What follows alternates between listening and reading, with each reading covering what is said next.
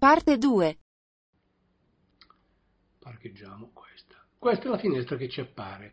Il sistema ci chiede di assegnare una lettera eh, a questo disco virtuale che il sistema aprirà per farci andare eh, do, dove c'è il nostro file criptato. Io per comodità scelgo sempre la lettera T perché mi ricorda il programma TrueCrypt in maniera tale che poi all'interno delle mie risorse del computer io non sbagli. Eh, teniamo presente che in questo caso faremo l'esempio su un file criptato nascosto nella cartella Keitoshiba N. L'importante è sapere dove il file è nascosto.